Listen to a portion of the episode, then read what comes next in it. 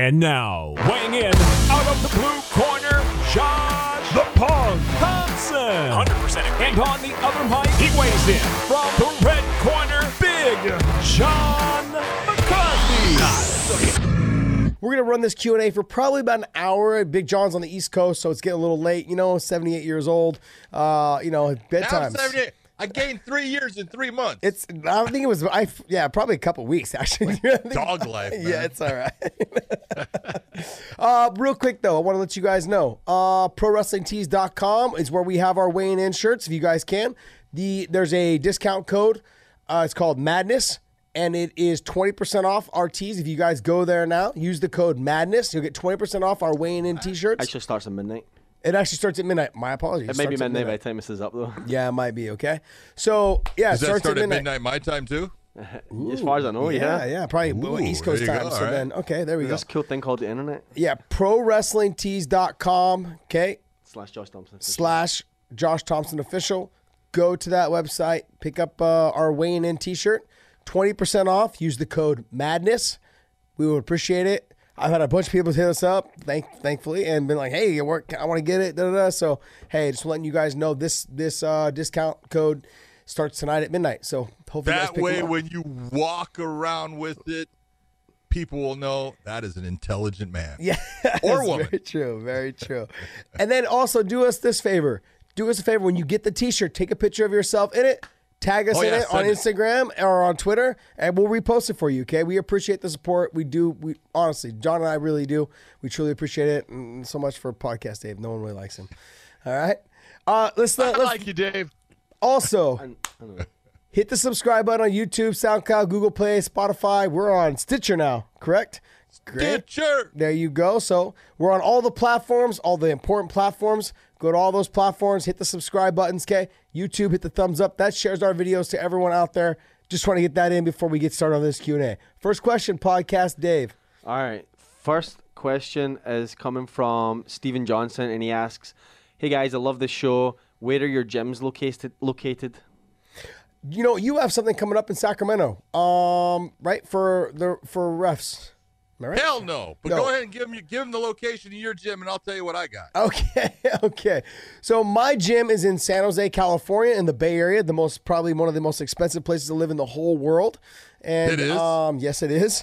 I am at 4424 Pearl Avenue in San Jose, California, on the south side of San Jose. And uh, I own a fitness gym and a martial arts gym, and they are a little bit separate from each other. But they, I do kids martial arts, I do jiu-jitsu, kids uh, kickboxing, kids MMA. Um, and I also do adult jiu-jitsu as well as adult kickboxing. And on the fitness side, we do HIIT training, boot camp styles, and I do something called a um, it is a rapid fire type class. We change the exercise every 20 seconds, and I do that for about 35 to 45 minutes. And you do a different exercise for 45 minutes every 20 seconds. That's what I call rapid fire. So those are my type of workouts that I do that have kind of got me through my fight training. I just made that into a gym, and I've had pretty good success with it. So I call that exhaustion. yes, yeah, Different exercise every 20 seconds. Come on, man. yep, yep. I need time to breathe. Nah, that's that's for the weak. I no longer have a gym since I moved. Got rid of the gym, sold the gym. It's gone, but I still do uh, referee training courses. I do one a year. That is the command course. That will be coming up. International Fight Week in Vegas. I guess that's like July, second week of July now.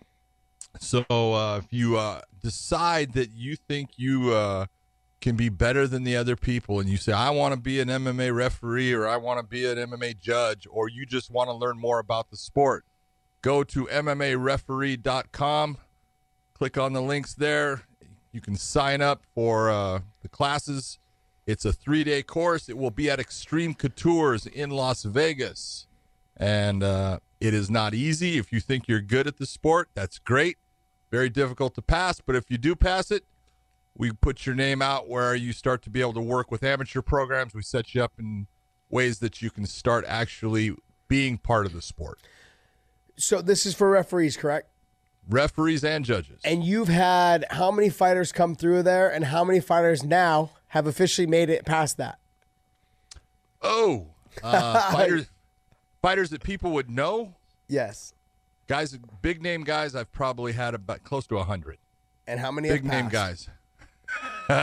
After how many times? Yeah, it doesn't matter. I mean, how many have finally got there? About maybe four or five. Did Shaolin do it many. through you? Did who? Shaolin. Ribeiro? Shaolin did not go through me. No. Okay. No. Uh, guys like you know Frank Trigg and um, James Lee. I'm trying to think. Of, you know, I'm, I'm going blank here now. I'm thinking. Of, I, I, I'm picturing guys' faces, but uh, a lot of guys from the early UFC. A lot of guys uh, that fought. You know, somewhere all the way up to about UFC 100 because now you still, you know, guys are young. They're still trying to do stuff, but um, it's a it's a matter of you know Chris Leben is the guy that I talk with a lot. He uh, he ended up going with uh, to Herbs and uh, started doing that. He got scared of mine. He says he goes, "You fail too many people." Yeah. so Hey. that's you know that's that's that's okay. It's all about learning and uh, understanding about the sport. And if you want to be an official, it's the way to start. You you get rid of a lot of the bad things first. You know, so since it's the the sport keeps getting more difficult. It's not as you know, the the old UFC stuff is gone. Everyone's watching now, and anything you do, they're going to complain about. It's under, so you it's, got to under know a what to do. it's under a magnifying glass. Oh yeah, Uh, good. Next question. yeah. Let's go. go. I tried to keep this as fresh as possible for you guys. I know we've done this a few times in Mm-hmm. some of the questions. So uh, this one comes from uh, Jairo Ruiz, and he asks the craziest backstage brawl story you've both been a part of. Question mark. Backstage. Can I list them? Yeah. you you would probably have more than those than I would. Um. Come on, you haven't even had a backstage. No, brawl. no. I, I've never been part of one, and I've ne- honestly I've never seen one backstage. Yeah. Yeah. you know, I've most never. of the time, yeah, most of the time it's not backstage. Most of the time, it's at. Uh, there used to be after parties at the old UFCs. There was after parties, and you know, I'll, I'll give you one backstage. It wasn't a brawl, but we were we were in uh, Japan, and uh, Yoji Anjo was a guy that uh, kind of got famous for challenging Hickson. Went to Hickson's school. There was a tape out there that uh, showed Hickson. Hickson had the, the copy of it. He would, wouldn't give it to people, but he uh, Anjo went to Hickson's school saying that he you know, he wanted to fight Hickson. Hickson was at home. They called him. He comes in and says, "We're gonna get a tape. Whoever whoever wins gets the tape." Well, we know who won. so they had, they had they had a couple of pictures of Anjo lying on the ground in a pool of blood and stuff, but there was another guy that uh, had a uh, organization in Japan named Maeda, Akira Maeda, who had rings. He was in charge of rings, and he was a big time pro wrestler also, along with Anjo. And they didn't like each other. And one time we were at a UFC, they're backstage, and all of a sudden I'm walking out and I see Anjo just cold cock Maeda and hits him with a shot, cuts him over the eye, and I grab him, pick him up, and you know, Anjo off of him, pull him off because we, we don't need it. That's the whole thing, and and uh, just broke it up. It was a real simple thing, but Maeda was very nice to me, man. He actually sent me this really nice ceremonial robe and everything for taking care of him, helping him when uh, someone cold cocked him when he wasn't expecting it. So, but I would say the the best brawl there ever was. Well, no, there's so many. Yeah. I had one one time. It was uh Wallid Ismail was uh he was chipping at Tank Abbott during the party, and as he's chipping at Tank Abbott, and and Mark Coleman's there, and uh they go, and all of a sudden Wallid throws a shot and, and punches at Tank, and they're kind of going, and then Mark Coleman goes crazy. So I I pick up Mark, and he's drunk. I mean, he's drunk and I pick him up and I carry him all the way to the wall and I put him against the wall and he's pushing off me and hit me. He's, let me go, let me go. All right. And I say, Mark, I can't let you go. Right? I said, You're the champ. I can't I can't let you do this. You're gonna get in trouble, right? And I'm holding him right. And I'm thinking, this is a horrible position to be in. I got this great goddamn wrestler who can beat my ass. And I'm holding him against the wall and he's screaming, he's hitting me while they're fighting behind me. So there was all so kinds funny. of things like that. But uh, good times. That's hilarious. Good times. Next question. From Ryan Cairns nine, who do you guys believe is the Bellator goat? Or I guess you could say pound for pound maybe as well. No, that's easy. Yeah, for me it's Patricio. Yep. Yeah. I mean, Who's done who's done the most? Who's been there the longest? Who's who's accomplished He's got the most More than anybody. most finishes, most finishes, champ, most champ. fights? Yep. What, two different. Yeah, come on. It's. I mean, and don't get me wrong. Lima's right there, but he just hasn't got to what Patricio's done because he's the champ. That's what he's trying to do. Yeah, he is, and I mean they're, they're neck and neck with each other. I mean, realistically, it's Yep. whoever, you know. Uh, but I have Patricio right now. I think it'll be for a I- while. Yeah, it's Gonna have to, you know, for right now, what he's accomplished, everything. No, it's insane. It's insane. Yeah. And he only the, the only time he's lost, ah, I guess one time he lost it was out. It was in the tournament, but every other time was in a championship fight against you know the Yeah. best that they had. So Who else? What else? All right, from Zach uh, Dzingnicki, Rus- Russian name.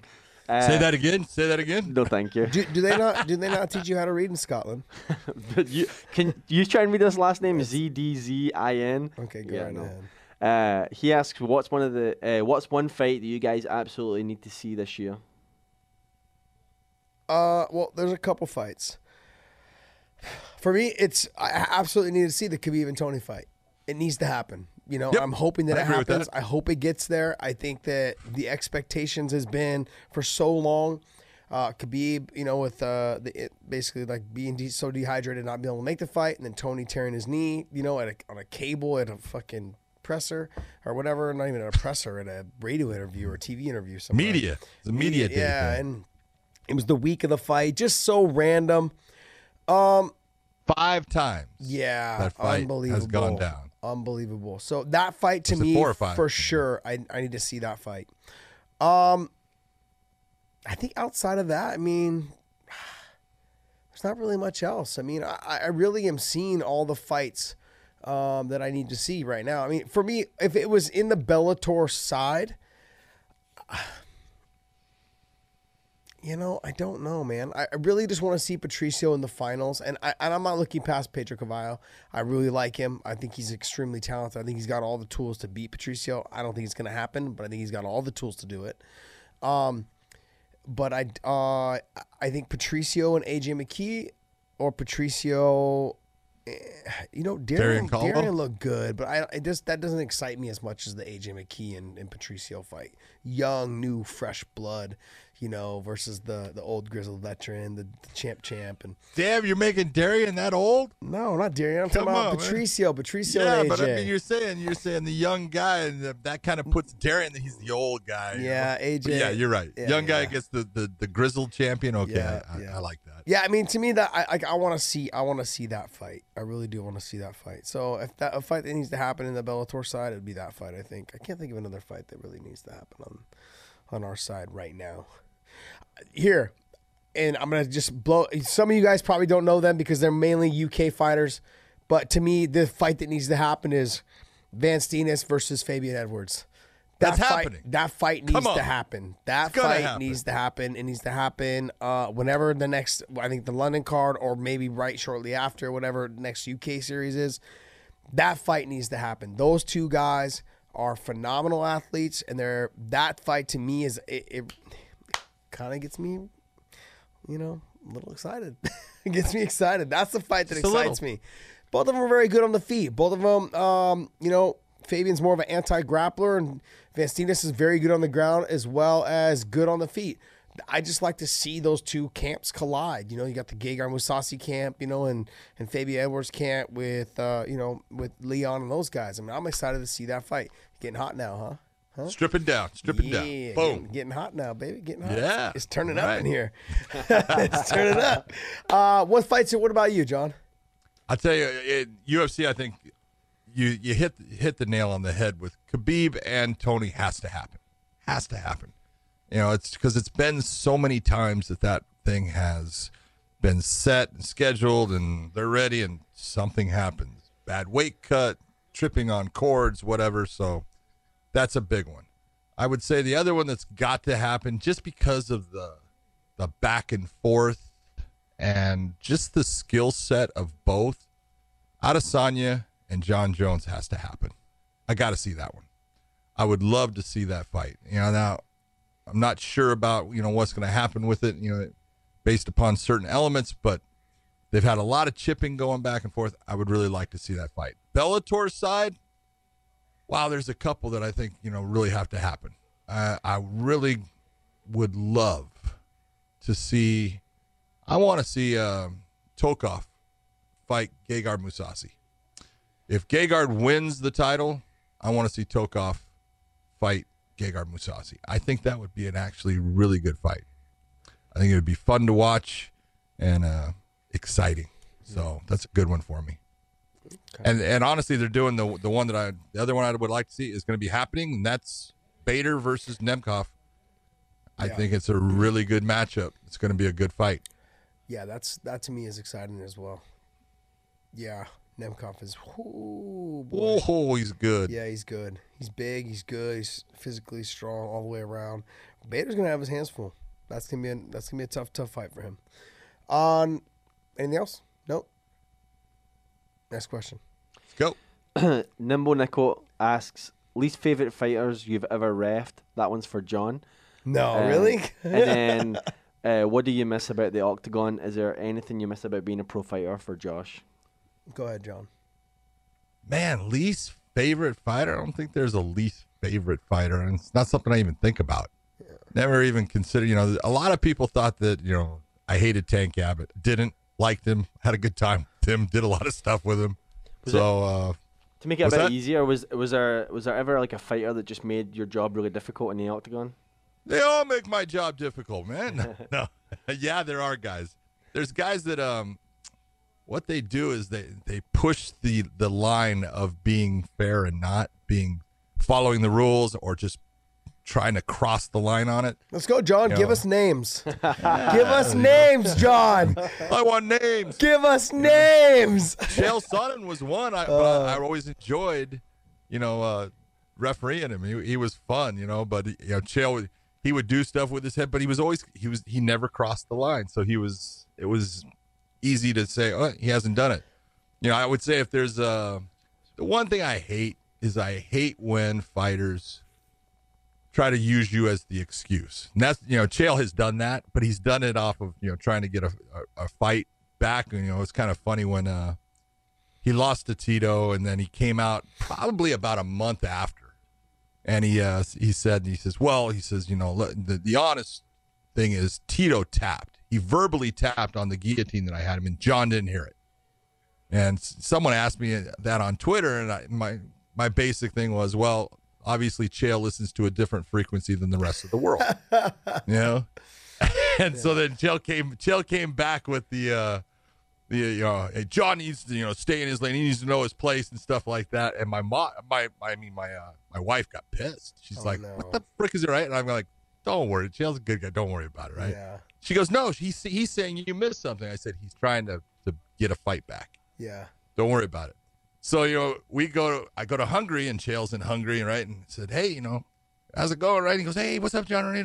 Say, this is my wife Elaine. She's pissed at you for what. She, what did I do? What did I do? Right? And she she says the thing, and, and he's like, "Oh, I, I didn't mean it like that." And I said, "Hey, Oh, just, just do me a favor, man. If if you're gonna say something like this, let call me. Let me know."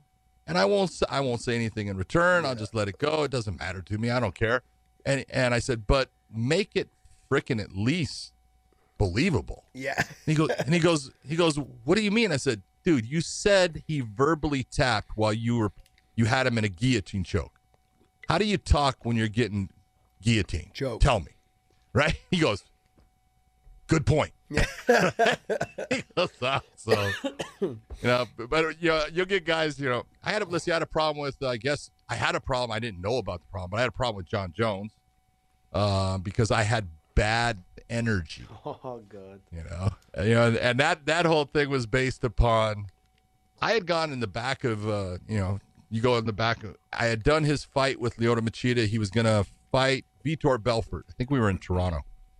And uh he had been he had started doing this whole thing you know rashad evans started kind of coming out on his hands and feet kind of doing this spider crawl thing. And then john kind of started cr- copying it. And we, we had just had a, a kid in a lower regional. He comes out like that and the guy just kicks him right in the head. And as, and as soon as the guy throws the kick the guy's hands come up to defend but it's not fast enough. He gets knocked out and hey you lost. So I, I i told him i said hey be careful with you know i've seen you starting to drag your hand. Your natural inclination is if he throws that kick, that hand's going to come off to protect yourself. Just be smart. If you're going to think about doing it, don't. Right? Sure enough, he comes out, he drags his hand, and Vitor launches a kick, whoom, right by his head. And John looks at me like, you know, what are you going to do about that? I said, you wanted to play the game. That's what you get. You know, and I, I'm being honest. I was, I'm looking at his hand, and as I'm seeing as the kick's going right, his hand's coming off, and if he'd have gotten kicked, it would have been a knockout. Yeah. And I'm thinking, you're just not that bright. So that would be what made him mad at me. And so I guess I'm the bad guy in that one. It always works against us. what was the question for me? Uh, what do you miss most about the octagon? Uh, is there anything you miss about being a pro fighter? Absolutely nothing. I have a Yeah. really, really good job, and I'm so happy that I'm behind the microphone and talking about all these young, talented guys, you know, and girls that are coming up. It's, f- it's. I couldn't ask for a better situation, honestly. When Paul Felder had talked about retiring, I'm like, yeah, you're so good. Thirty, what? Thirty four is what we talked about. He's 34. Mm-hmm. He's got he's got another two years, you know. And I could understand mm. he's got a good job. He works behind the mic. He does he does a great job, phenomenal job. But you're never he, for at that age. I would regret it retiring at 36, 37. I mean 34, 35. I would regret it. And You'll once know- those yeah. year- once those years are gone, you can't get them back. You'll know when it's the time. When it's when it's just not fun. And it's agony to go in the gym. Hey, it's time. Figure Yeah. out something else to do in life. But if you if you still enjoy it, you still get that rush, you're gonna miss it. Yeah, I didn't. Uh, I didn't like going to the gym all the time. I, I didn't love it as like I used to. I also, I also got to the point where I never questioned my diet. I never questioned the things that I was, you know, like missing out on.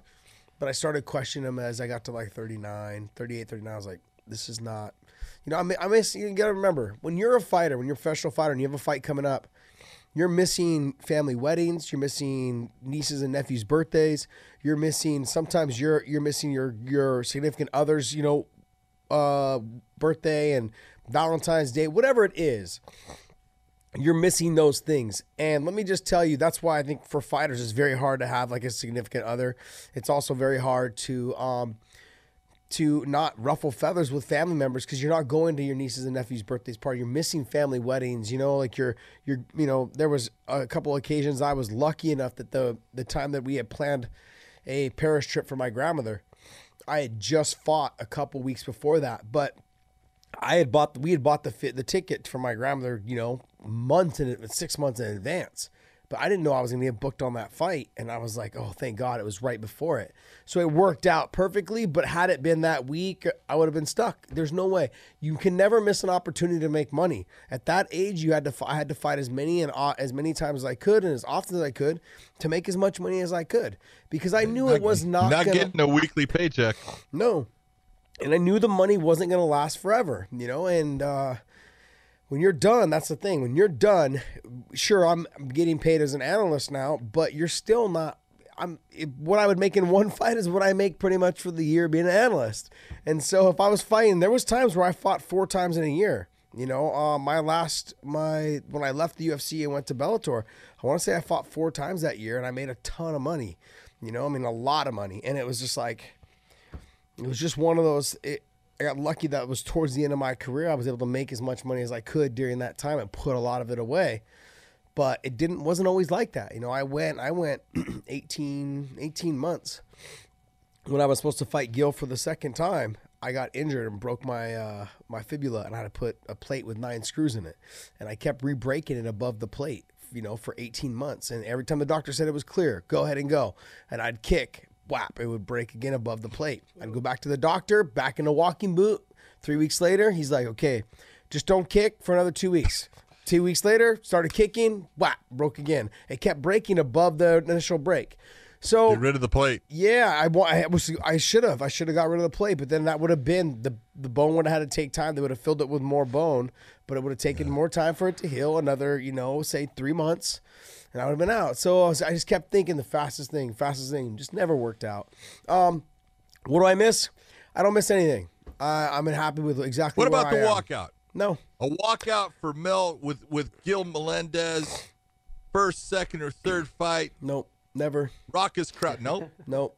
Nope. I don't miss any of it. I don't miss. Okay. Uh, I don't miss the warm up in the back. You know what? I, I, if I was gonna miss one thing, I miss showing up to the arena. And when I showed up, because here's the thing, I always a majority of almost all my fights were in the SAP arena. I show up at that arena. The ushers all know me. The people at the door know me. Like I'm not. I haven't fought in years there. I go to hockey games now there, and the ushers, Josh, can I get a picture? Josh, are you when you fighting again? You know, they're they're all still really big fans. I miss those things. The casual fans that for years worked in that arena, that went there and watched me fight because they worked there. I miss those kind of things. That that to me was important, and uh, that's what I miss. If I was gonna miss anything, that'd be that. Um, what else? All right. So Robert Hart asks, "Who's the best MMA striker you've seen that doesn't need a feel out process? What do you mean? Fill out process. Doesn't need like a kind of warm up in the cage or whatever. You know, like doesn't take like a round or so to. I just talked about that kid the other day. That I mean, I I don't know how good he is at MMA, but he's been fighting the MMA. He's two and zero now in, in Bellator. Ilias Bulaid. He trains at SBG. He's with John Kavanagh. He is freaking phenomenal. I mean, I've I know I've talked about him a lot these last uh, couple days, but uh, MMA wise, I mean, he looked, he got taken down. He got put, he put the guy in his guard. He was able to kind of uh, work for some attacks. Didn't have much success. Well, and the round ended and was back up on his feet for the next round. He dominated the fight outside of that, um, and that was only for like maybe a minute on the ground, you know, in the third round. So he is nasty good on the feet. Now, if I don't know how he'll do it when we put him against a wrestler, but I'm simply saying they came out, touched hands, and it was a kickboxing match from the get go with MMA gloves. Phenomenal. That's the only guy that I can think of off the top of my head. Well, you can take a look at Bellator has kickboxing also, Yeah. especially in Europe. We do kickboxing there, and we've got world champions. And um, you know, Denise Kielholtz is fighting MMA. She, in her last fight, take a look at her stand up against a really long, tall girl that just makes her look like an itty bitty thing, and she just smoked her. Man, beautiful footwork, beautiful movement, heavy shots. Gabriel Varga, two-time Glory World Champion, Bellator kickboxing champion, but he's new to MMA. If you're going to say the guy that's got the best striking and has accomplished the most with that striking, I would tell you it's Israel Adesanya. Oh yeah, you know, very true. Let, us be honest, man. He's got he, he's got a an incredible kickboxing background. I I refed him when he was in Glory. You know, I did a world title fight with him, and he's just incredible as a kickboxer. And man, he has been able to just beautifully transition into MMA and keep a lot of the stuff that made him successful in the kickboxing ring with his stand up. He does the same thing in MMA in a lot of situations, not everything, but I would say you're going to the guy that's done the best, it's him. He's the guy that always he, he always picks like the guys that everyone knows. Of course, you're gonna say Israel, Israel Adesanya. Come on, Come on, Uh, man. no, but he very true, very true. The guy's freaking absolutely amazing. Yeah. Next question. Uh, from John Dobbs, he asks, "Hey guys, great show. Question: What's your opinion concerning the UFC's methods of letting individuals bounce between weight divisions for title shots, sub- subsequently bumping to the bumping the top three competitors away from the opportunity they deserve? I understand star power, star power for profit, and he goes on to say something else that's not loaded, but that's the gist of the question. What do I think of that? Let me tell you what I think of it. It's a business, and as a promotion and a business, their objective is to make money.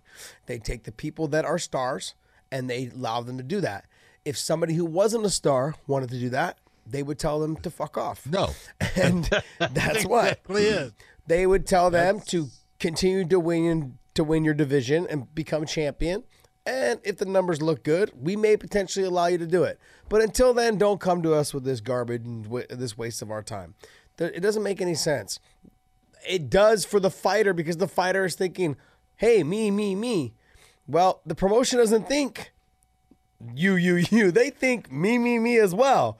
So what works best for them? And um, you know, it's uh, it's worked for them, and I, I think it, I think it will continue to work for them as long as the people that are stars continue to produce great fights. You know, I mean, we we've been subjected to some shitty fights before, but I think most of the fights that have done where the person has gone up in weight, they've ended up delivering. You know, TJ Dillashaw went down. Sure, it wasn't a great fight, but it still delivered. Henderson got a knockout. Henderson went up, and I think the Moraes fight and his fight was Great fight. fucking absolutely amazing. Uh, even though Moraes lost and Henry won, but it was the way it all played out. There was drama behind it. Cejudo got his ass kicked the first round, and he came back and made some adjustments and fucking came back and dominated the fight. Great job. I mean, th- those fights in the UFC where those guys have done that, they've delivered. Uh, Conor and Eddie Alvarez delivered. Like, Dope. ev- yeah, every time they've had the opportunity to do that, the fight's delivered. And I think that they've hit the nail on the head when they've done it. And they've done it and they've chose wisely with the people they've done it with. You know, and we did. I think Bellator's done the same thing. I mean, uh, not so much. with Sorry, not with Mousasi and, and Rory. It was it was No, a bad did fight. not deliver. but the the Chandler and the Patricio thing was the buildup was great. The fight could have, I think, potentially went a little bit longer, but it was a good. I thought to me when you look at it in slow motion, it was a good stoppage because he was didn't have his hands covering all those things. I thought it was a good stoppage. Understandable. Yes, very understandable. Um, but for me, it was because of so much history between Chandler and Patricky, and now Patricio, and all the drama, and Chandler and Patricio calling each other out. I thought that fight was absolutely amazing, and the, when we allowed that to happen, I thought it was a good job. So, my two cents. I think the Lima fight and the Gegard fight would be a little bit different than the Rory and Gegard fight, but it's I don't know if it's gonna be much different. You know, um, I'm a, I'm a little hesitant to say too much. Um, yeah, who knows? Anyways, what, what All, would all you depends say? on which Gegard shows up. Very true. I, I would say uh, it's exactly what you're saying. It's about, you know, this is a business and the business is about making money. And if you've got someone and really what you're talking about, you can bring up Henry Cejudo going in a couple weight classes, but you're talking about Conor. And every time that Conor has fought outside of that, you know, 145, he he bumped up to 155, you know, and uh, he actually bumped to 170 before that. That's when he lost to Diaz and you look at the numbers that fight did and you know you look at what was happening and how it happened and why and, and aldo pulling you know be, having to pull out and everything just uh he's always delivered he delivered the second time that he fought nate you know that was a that was a great fight by both guys a lot of heart shown and that's what this is about it's about making stars you know everyone looks at it's the promotion's job you know, to promote you and to build you. And it is. But it's also your job as the fighter. And you do that by having an interesting personality, being someone that people want to hear from, and putting on great fights. You do that, you're going to have a promotion that's going to get behind you and, and pump you. And that's, it's, you know, there's synergy to it. You've got to have you got you can't think that it's all going to come from this side. You've got to put in just as much as you want from them. Very So- true. Next question. Carlo one two three asks, "What's the best way to prevent injuries for amateurs and pro fighters?" You guys, if you guys have a a handle, please make easy names like that so Dave can pronounce it. Carlo one two three. Very good job. Very nice. Thank you, Carlo Nice, one Carlo, three. yes. Thank you. Okay, what was the question? Oh my god! Are you gonna remember it this time? yeah, CTE. Um, best way to prevent injuries for amateurs and pro fighters? Question mark. Uh, I mean, realistically, like spend more time drilling than sparring hard. I mean, that's the only thing I can think of. I mean, look, not everything needs to be 110%.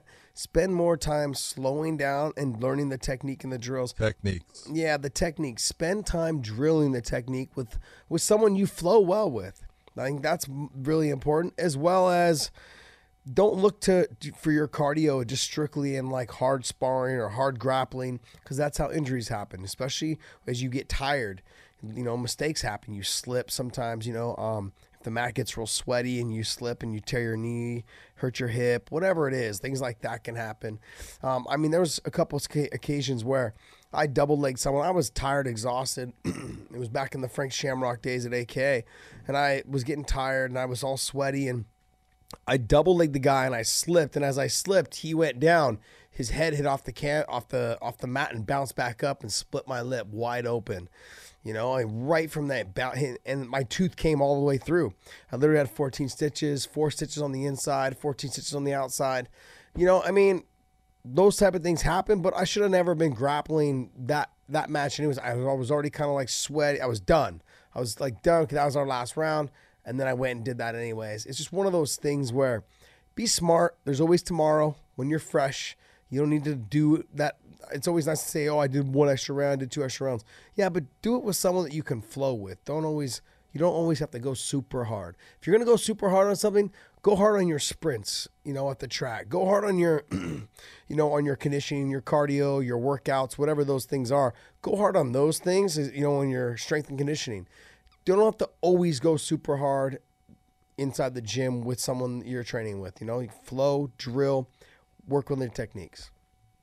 I would say work on techniques is the major thing. Mm-hmm. You have got to always be learning. If you want to get better, you need to continually learn new things, new ways of doing something, new ways of creating problems for somebody else. So that is called smart training. The other thing, if you're especially talking with amateurs, don't get into this. I lose a lot of weight. A lot of amateur fights and weigh ins are day of. You're getting a day of weigh in. You're going to fight that same day. Don't get into this thing where I got to be the bigger, stronger guy. Go in close to your normal weight. You're going to feel better. You're going to fight better, and you're going to be healthier. And that's going to help you in sustaining your career and moving forward. We just talked about that. There was three knuckleheads on the Bellator card in Ireland where Bellator does this thing. Like you, you're gonna we're gonna say you're a 55 pound contracted fighter. contracted weight. weight. We will go ahead and submit the, the fact thing. that you will, are someone who fights for us at 155. But you're going to contract your weight at 160. There's no reason to cut the extra five pounds. We know you're a 55 pounder. We've seen you from before in your past fights. We've seen you make the weight. We know you can do it. You'll be at 160 for a contracted weight. No reason to struggle. Well, guess what? Those three knuckleheads missed weight and they got on the scale and they hit their purse. Dumb. Yeah. Just dumb. dumb. Like John's saying, why put your body through that, especially if you're an amateur where you do same day weigh ins? Just ridiculous. It's not even worth it. I wouldn't even recommend cutting five pounds because you weigh in the same day. Just whatever you woke up that morning. Go to your weight. That's what your weight class is. Um, yeah, that's smart. Good. Next one. Next question is from Boston Chris. Bear with me here. Um, who do you want? I've been to... bearing with you for years, oh, bro. Fuck off. oh God, can we just fucking do John the rest of the night on the show? Let's go. Let's go. Um, Boston Chris asks, who do you want to see Colby Covington fight next? Uh, while waiting for the winner of George and Usman. I don't think anyone in that division has a chance of beating him other than the champ, obviously. I just want to see that rematch so bad. That fight was amazing. Uh, and from watching the first fight, I definitely see Colby winning the rematch. I think Usman will embarrass George. I think the question in there was who do you want to see Colby fight while he waits for the title shot? I mean, I, I don't. The only other guy I would really want to see him fight would be George. George. yeah. That's the one I wanted to see him yeah. fight, though. Um, I guess. I mean, realistic. I guess I could say Nate. You know, I mean, just because of submission wise, there's a chance there. He, I he'll for sure outstrike him. You know, there's there's that in there. Um, who is fighting uh T Wood right now? Leon, Leon Edwards. Edwards. Leon Edwards. Leon Edwards. I would love to see that. Fight. That to me would be a fucking great fight. If if yep. Leon's able to get past T Wood, I would like to see Leon Edwards fight him. Yep. You know, and I I don't think Colby beats him. I don't think Colby can beat him. I think Leon. I think I think if Leon gets past T Wood, because stylistically T Wood poses some threats to Leon, but T Wood, but Colby doesn't. Yeah, I know you're friends with T Wood. Yeah. I think that's a that's not a good fight for. T. No, I don't think it's a good fight for him either. But I do think there's some chances in there for him to win. I oh, also, oh, there's chances, absolutely. Yeah, and I also think though too that we're going to see a little bit different of a T Wood than we have seen his last two or th- his last two fights because he's just someone now. I think I feel like he's more refocused after all the talk about you know the money problems. You know, spent all his money on trying to get his rap career going, other shit, dumb stuff. But I think you know him spending time in it at Mike Swick's, aka down there in Thailand, getting refocused, getting you know back into the grind, and then coming back home, getting into a full camp. I feel like we're going to see a rejuvenated and a refocused T Wood. And uh, that's a dangerous person. He's a very dangerous person. I think Leon Edwards is a really bad matchup for him. And I tip my hat to both guys. But T Wood does pose some threats to him the speed, the wrestling, the agility, all those things that he has. But can he do it for the, for, I want to say they're the main event, right? For five Oh, rounds. Oh yeah, it's in five the- rounds. It's in uh, London, correct? Yep. It's in the UK. Um, but that to me, I, I I'm going to favor Leon, even though T Wood is my boy. I'm going to favor Leon. Yep. Um, but then after that, I'd like to see Colby fight Leon Edwards. Yeah. The other, the other fight I'd actually like to see Colby in, I'd like to see Colby and Stephen Thompson. I think it'd be a fun fight. It'd be interesting. Stephen's not easy to take down. You know, you can look at his fights with Yeah. you know Tyron. So Colby's gonna end up being on his feet again against a guy who is awkward, different than anybody he's really fought before. I think that would be a fun fight. Interesting. Yeah. Yeah. I didn't even think about that. I tip my hat to Stephen Thompson, man. He's he's come Oh, a he's good. long way since he first started, and he's Oh, yeah. so good, man. Good. Yep. Worked his style works for him. Uh, next. Uh, Jesse Contreras asks, if you guys are Dana, would you trust Shevchenko to beat Ilima-Lei Macfarlane in a cross promotion fight? If I was Dana, Shevchenko. I guess if you were Ooh, Dana or she's Big John. nasty good, man. if you're saying if, if I was Dana, would I trust Shevchenko to beat Macfarlane? Yes, she would be the favorite by far Yeah. in that matchup. No Yeah. doubt about it. Yeah. You know, she's got a lot more uh, experience, a lot more tools right now. You got to figure Ilima-Lei's what now, eleven or twelve and zero. Yeah. You know, she's doing great, but she she has not had the ring experience, Yeah. the situational uh, positions, and the she hasn't had the level of competition overall in a career Yeah. that you know Valentina has had. Valentina is special, man. She's a. I'm not. You know, I I will tell you, skill wise, she is as skilled as any female fighter there is. Yeah, I'd like to think that personally, just I'm just off the cusp. She to me right now is is in that talk of the pound for pound best MMA fighter right now. I think she's in that talk. She's She deserves it. she's number two, maybe number three. I mean, I mean, like, I think everyone who's the, who's the, who's number one right now? Jones is what they have. They have no, Jones being no, number Khabib, one. Khabib, Oh, Khabib. Khabib. Okay, and rightfully so. But Jones she, number two. she's in that conversation though of Jones, Khabib. She's in that conversation with those two guys. It's John. It's John. Oh, it is Jo- John. Khabib's too. Khabib's too, which is ridiculous. Whoa, last last time. Okay, go to USA Today. Don't go off of uh, Dana White. the UFC's crap. yeah. Okay, go off of an independent, and Khabib is number one. Yeah, he should be number one. You're, uh, He should be number one. is he 28 or 29 and 0? 28. 28 28 no. no. Come on, man. 28 0 and um I lost count, man, after like 25, 23. it's like it's just all bundled together now into like, okay, you're fucking undefeated. That's really what it comes down to. Um, you know, and here's the thing. I put her in that one, two, three category. You know, she's in there, and sure, she has some losses, but I mean, you got to think about the people that she fought, man. Like Amanda fought Nunes, uh, everyone. Amanda Nunes is super. She's extremely talented, and she's a lot smaller than Amanda Nunes. And she fought. and- And you you can take a look at those fights. Many people Yeah. thought she won the title fight, Yep. and when she fought her in the three round fight, if that fight was a championship fight, it was going to be over. Yeah. She was coming on, and Amanda was exhausted. Now Amanda has changed as a fighter, and she's way better as far as understanding how to pace herself. Her conditioning's better, all those things. But you know, her, her couple of losses. You know, she had a loss to Liz Carmouche off of a cut Yeah. that was ant. You know, and sometimes ringside physicians get kind of squeamish with female fighters. It's like, oh my God, they're cut. And it's like, come on, she's a fighter. Stop. You know, they stopped that fight. Okay, I'm not going to say anything. I just did though.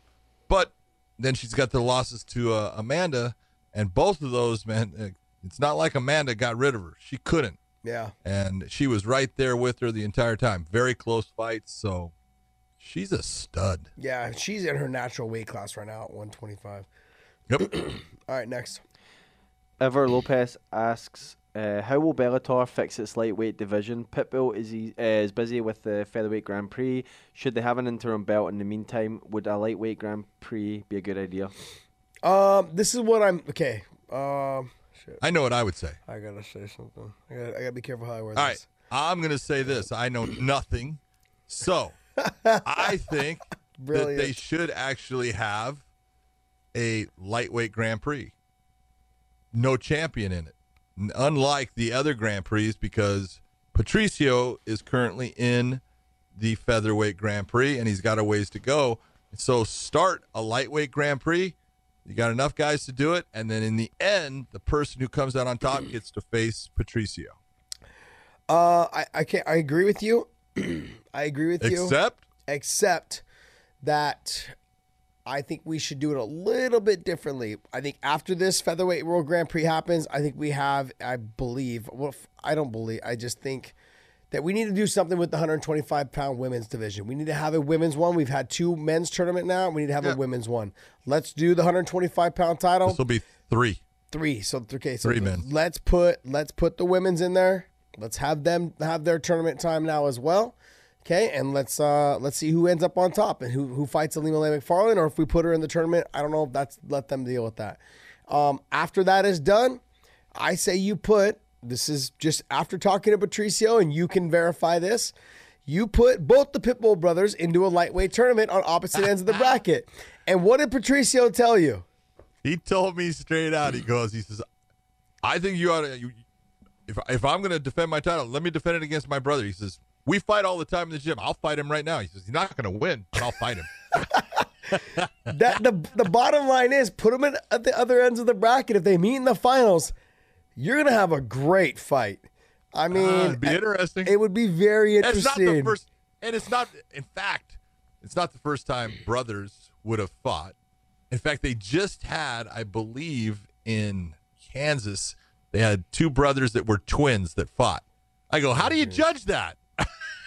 Jeez. It's a mother, man. Oh man, they would have had to have different colored gloves or shorts. You know, Oh, like, hey, yeah, you're in the you're, you're in the red shorts. You're in the blue shorts. Both shorts. going in with black gloves, black shorts. Oh, Says, okay, man. we're, we're screwed. We're here, screwed, man. We're screwed.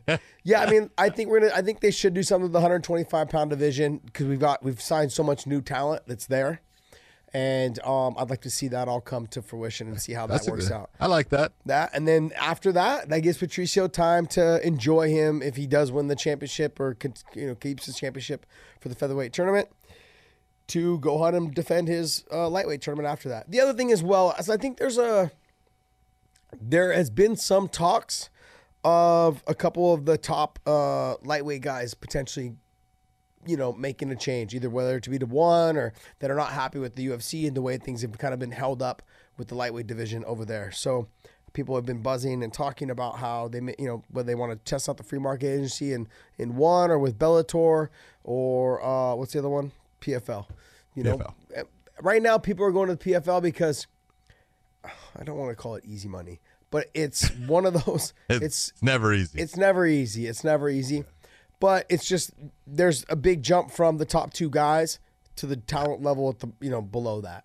There's two two really talented people, and then below that there's a big jump in the talent. So the same two people end up end up in the finals pretty much all the time. You know, um, outside of fluke knockouts. Anyways, uh, next one. Uh, Max K asks, uh, "Hey guys, what's the most vicious knockout you've seen in person? To you in person, and to John while refereeing. So, Come or on. however you want to say in person. The most vicious one um, that I've seen in person just so happened to be in the gym at AKA. Uh, yeah. it was very unfortunate. Uh, Trevor Prangley was sparring with this guy named Nate Moore, extremely talented wrestler. I know Nate Moore. Yeah, Nate Moore, extremely talented wrestler from Purdue. Wrestled with Jon Fitch out there. Yeah. Extremely good wrestler slash jujitsu guy. You know, he's very talented. Uh, they were sparring, getting ready for a fight, and Nate circled off like in the end of the second round, I believe, circled off right into Trevor's head kick, and hands down, and just face planted on the mat, and was out cold. I mean, a little bit of the arms kind of went stiff, and Nate was never the same after that. He went off and fought. He went off and fought a couple more times uh, after that, but he lost two, and then he ended up fighting. Uh, God, what was his name? Nate Coy. Yeah, Nathan Coy. Yeah, Nathan Nathan, Coy. Nathan Coy Yeah, he ended up from up, beating. up in Oregon. Yep, ended up beating Nathan Coy. He had, I guess, apparently he had wrestled Nathan Coy in college, and he was able to beat him. But it was like a close, close match, and they kind of had this little thing with each other. They were cool, but it was like one of those things where they always battle with each other, and and the fact that they ended up fighting and Nate beat him, but it was like before that, Nate was not the same for a little bit. He's a little chinny for a while, and it just never was the same. It goes like that, man. You take you take a shot like that. That was probably the most brutal knockout that I think I've ever seen. You know, in person. So for me, I mean, which one of the thousands? you know, breaking them down, and you, I can go through a list. You know, uh, Tank Abbott had a couple. He had one against John Matua in UFC six that everyone should remember. Yeah. where he actually headbutted. They they clashed heads. It was, a, but headbutts were legal back then. And then he hits him with a right hand and jackhammers him, and he hits the ground, and his head hits the ground, and he is stiff, and his arms are up. So that was a bad one. He folded Steve Nelmark in half, hitting him up against the fence, and so everyone thought Steve Nelmark was dead. You know, but I mean, I've had so many huge na- knockouts. Rich Franklin knocked out Nate, Nate Quarry Quarry. In a middleweight championship fight that's been a highlight reel, and I feel bad for Nate every time I see it, but it was a bad knockout. You know, I mean, I've had so many of them. It's, uh, you know, crazy, crazy what uh, occurs. But uh, I would tell you that um, one of the hardest shots that I've seen someone get hit with, when we were just talking about him, Patricky Pitbull against Mike Chandler Yeah. go back to I can't remember what Bellator was like. Uh, it's probably somewhere around Bellator 150 something, 157 or something. But they were in St. Louis, and Michael Chandler landed a picture perfect right hand that just starched, and that's when Patricio Yep. you know, Mike jumped up on the cage right above Patricio, and Patricio Patricio's looking up and says, "I want to fight you." You know, Yeah. and that's kind of started the whole thing because that was the second time that he beat Patricky, Yeah. and uh, that was a huge knockout, big one. So, yeah, I mean, so many of them. Yeah. Next one. Uh, this is coming from a nameless person. Um, how do you? s- Uh, oh, that's not the. Sorry, this was sent to me a different way because the guy couldn't go on YouTube. Um, do you guys think that Eddie Hearn and Tyson Fury's representatives could convince Deontay Wilder to pass on a rematch clause with the promise to allow him the fi- first fighter to challenge the winner of Fury Joshua for the undisputed, fully unified heavyweight championship? Um, Then it wouldn't be an automatic rematch clause anymore. That- and I think it would. I, I'm not sure, but it would probably void the automatic rematch clause if you decide Yes, to it would. decline. So you either have to take it or you Here. don't. One in the hand, Yeah. Or an offer over here that just sounds like, oh, it could be so good. No, mm. you're not going to talk him out of it. That's not going to happen because as soon as he gives up that automatic re- rematch clause, what has he got? He's got nada. It's called dick. It's got dick. Exactly. I was going to say that, and I was trying to be good, Let me say but he's holding nothing but dick. Yeah. Okay, I mean, there's nothing there. So Eddie Hearn can say what he wants. You know, you got to figure that Tyson Fury's representative now is Bob Arum. Yep. All right, Eddie represents Anthony Joshua. Eddie's the man that is sitting out there right now, holding on to what? Dick, Yep. because he's got Anthony Joshua, but he doesn't really have that opponent that can make him that huge fight. They're both over here with Deontay and Tyson. So, yeah, I'm sure Eddie would love to do that. It ain't going to happen. You don't think that fight's gonna happen? Tyson Fury and and Anthony Joshua. Oh, it'll eventually happen, but I think Deontay gets the automatic. He gets that Yeah.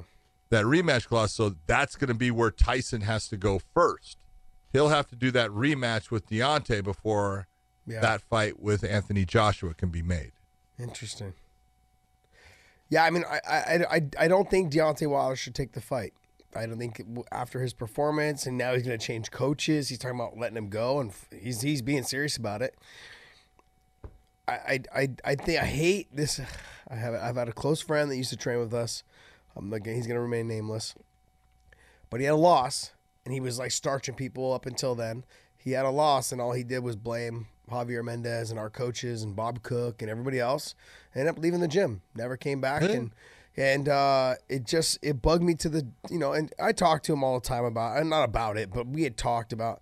He just needed to move on for himself, but you can't blame everyone for your losses, man. Like at Nope. the end of the day, you got to take Look responsibility in the for yourself. There was never there was never a fight that I went back and been like, you know what, you didn't fucking hold for me enough. You know what, you didn't you didn't corner me right. No, dude. One of the No. be- one of the best parts of fighting, one of the best parts of wrestling, when you step out into the mat, you step onto that cage. Hey, you get all the glory and Mm-hmm. you'll get all the blame, Yep. but you can try to put it off on whatever you want. Most of the time, it's just bullshit. All the glory, all the blame, unless you're Diego Sanchez's coach.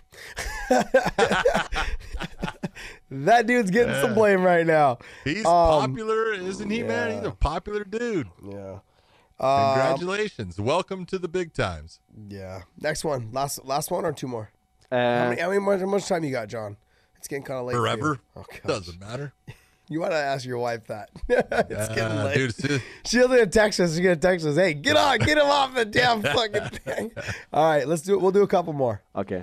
Uh, from bikepacking in South Africa. Uh, this one pertains. South Africa. Yes. Yeah, that's his name. Bike back Back- bikepacking. Bike backpack. bikepacking. It Is says bike, bikepacking. Bike.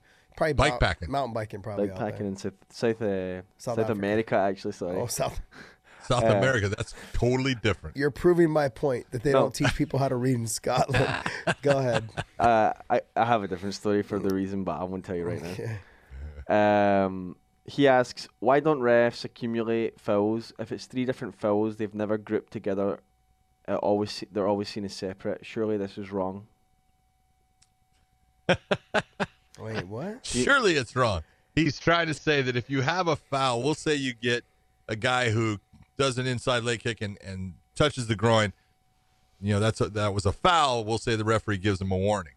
And then we'll say that he gives him a warning for uh, an The- eye poke and then, a, then a warning for the back of the head. Those are three different fouls. Surely those combine for a point deduction or grabbing of the fence or grabbing of the shorts or whatever you say. Here, here's what people need to consider. If referees took points for every infraction, and that's what you got to think about. When you get stopped by the police, it's an infraction when they write you the ticket. It's not a misdemeanor, it's not a felony, it's an infraction. Meaning it's no big deal. Yes, you might have to pay money. Okay, but when you're looking at MMA and the rule set and the fouls, what you're looking at is the taking of a point is kind of like in the NFL when you have that Hail Mary pass that goes from the five yard line all the way to the goal line and they call pass interference and they take that ball and they move it all the way down the hmm. field and put it down on the one yard line. That's a huge difference in that game. And uh, taking a point is a huge difference when you just freely just take points in an MMA fight.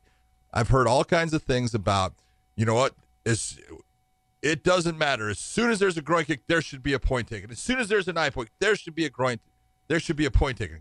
Be a groin too, but this it'll ruin your sport. All right, what you've got to look at, and I want to try to you know give you an idea. You have what we call cause and effect. Okay, was the action that caused, we'll say, the inside leg kick? Normally, generally, usually, that ends up touching the person's groin based upon not actually the leg kick going there. It's the guy moves to start to avoid it and changes and comes into his opponent and it comes up and hits him in the groin. So it's based upon two people and two sets of movement. So you're sitting there saying, well, who's at fault? Well, the one guy's throwing the technique, but the other guy actually moved his body kind of into the direction of where it's at. So you go by, you know, how how how much effect does the foul have in the fight? You're going to see many times people are, you know, they're getting taken down by the fence and the guy grabs the cage right? And you, you can hear the referee saying, you know, let go of the kick, and all of a sudden, boom, and he's on his back, and the referee doesn't take a point. He's not taking a point because the fight ended up where it was going to end up.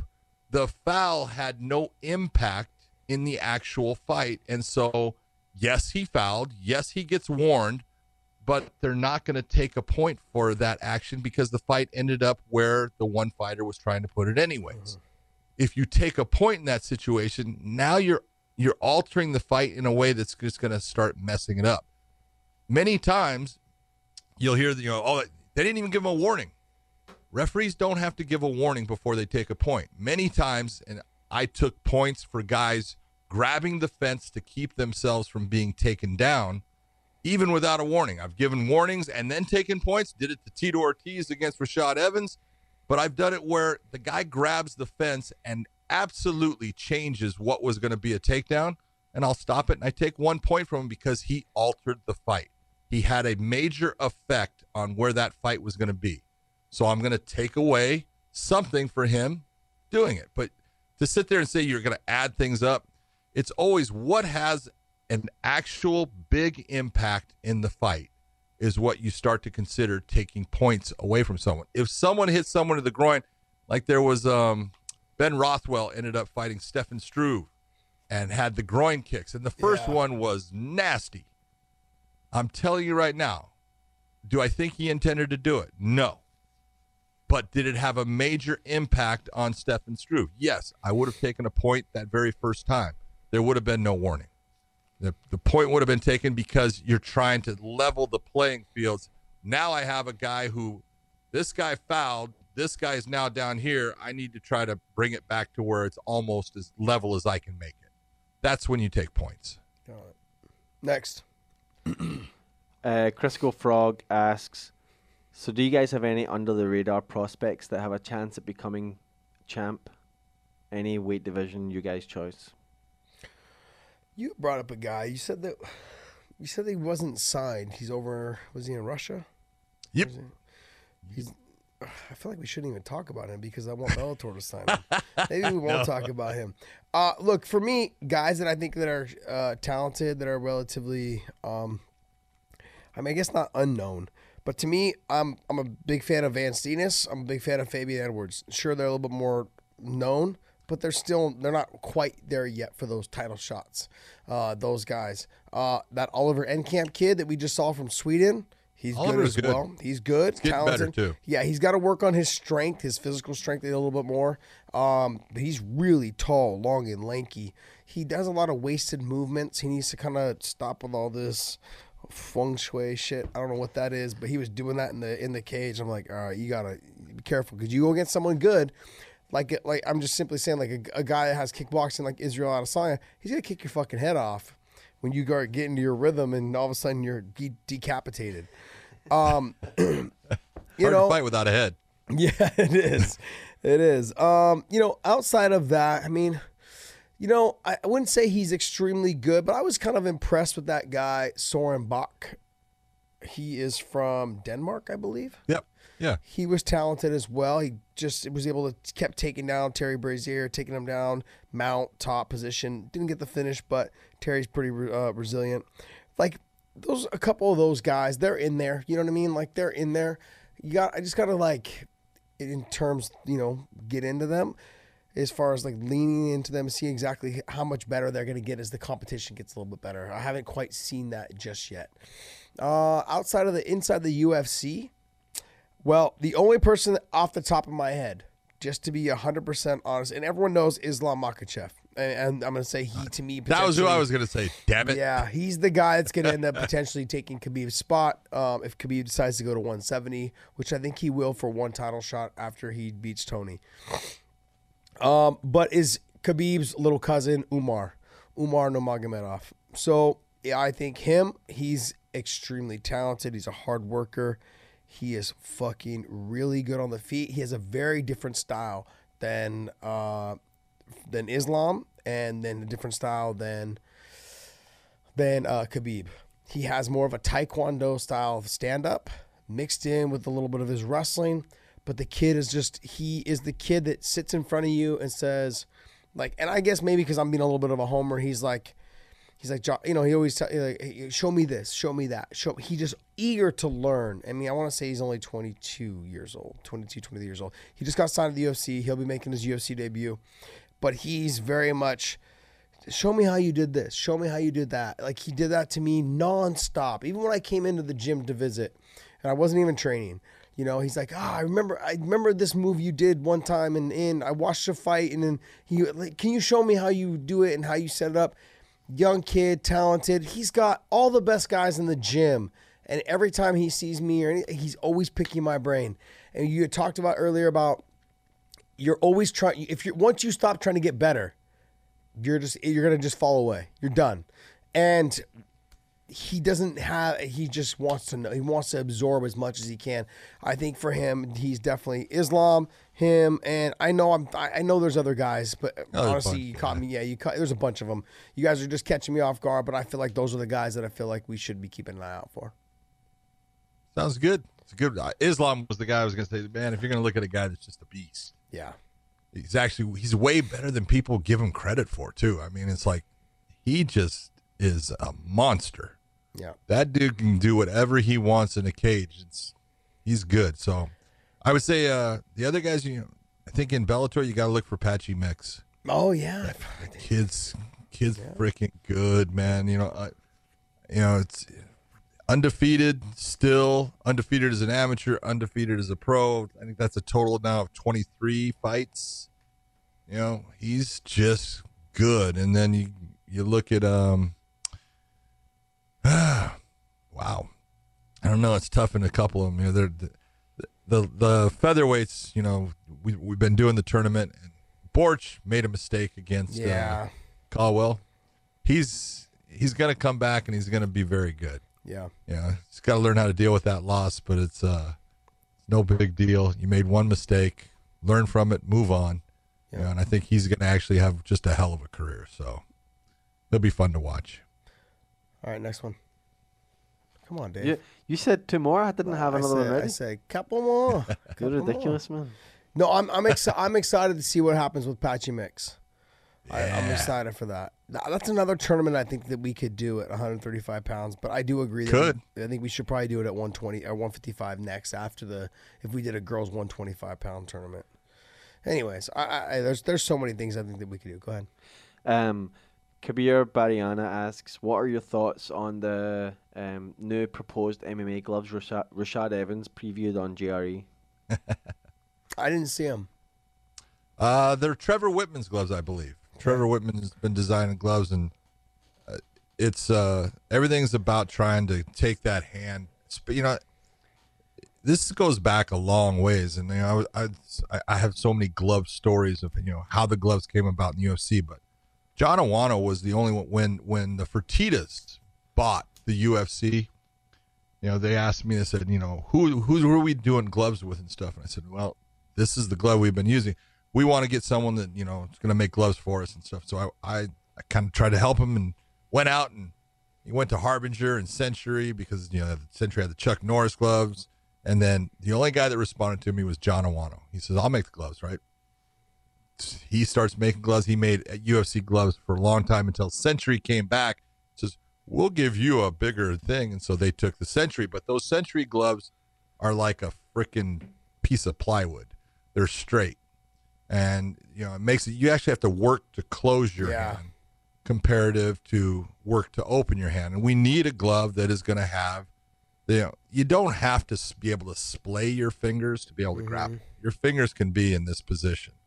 Now, we're always going to have to have open gloves because we do grapple and that is important. But, you know, that curving of the glove, if you can make it where it naturally is curved to put your hand in it, now you've got to try to force it open. More people are going to be having their hands in a curved position and it should help with eye pokes. And so anything that someone comes up with that is in that style that is going to help in possibly taking away the splayed finger mm-hmm. thing away, I'm all for it. I think it's a great idea.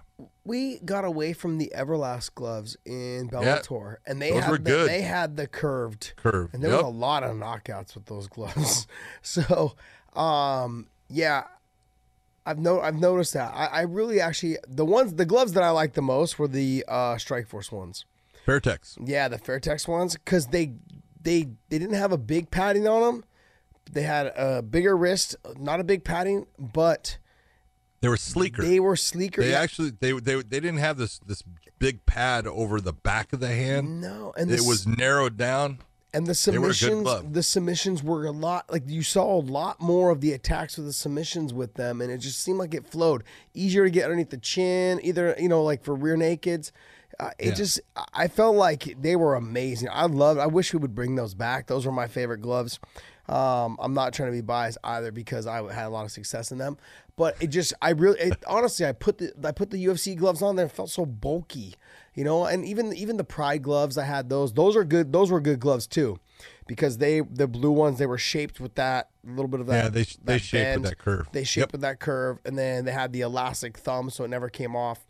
You know, um, that those like Keifer Crosby when he fought this last weekend and uh against uh Furtado, he kept fucking around with his gloves because his fingers kept coming out.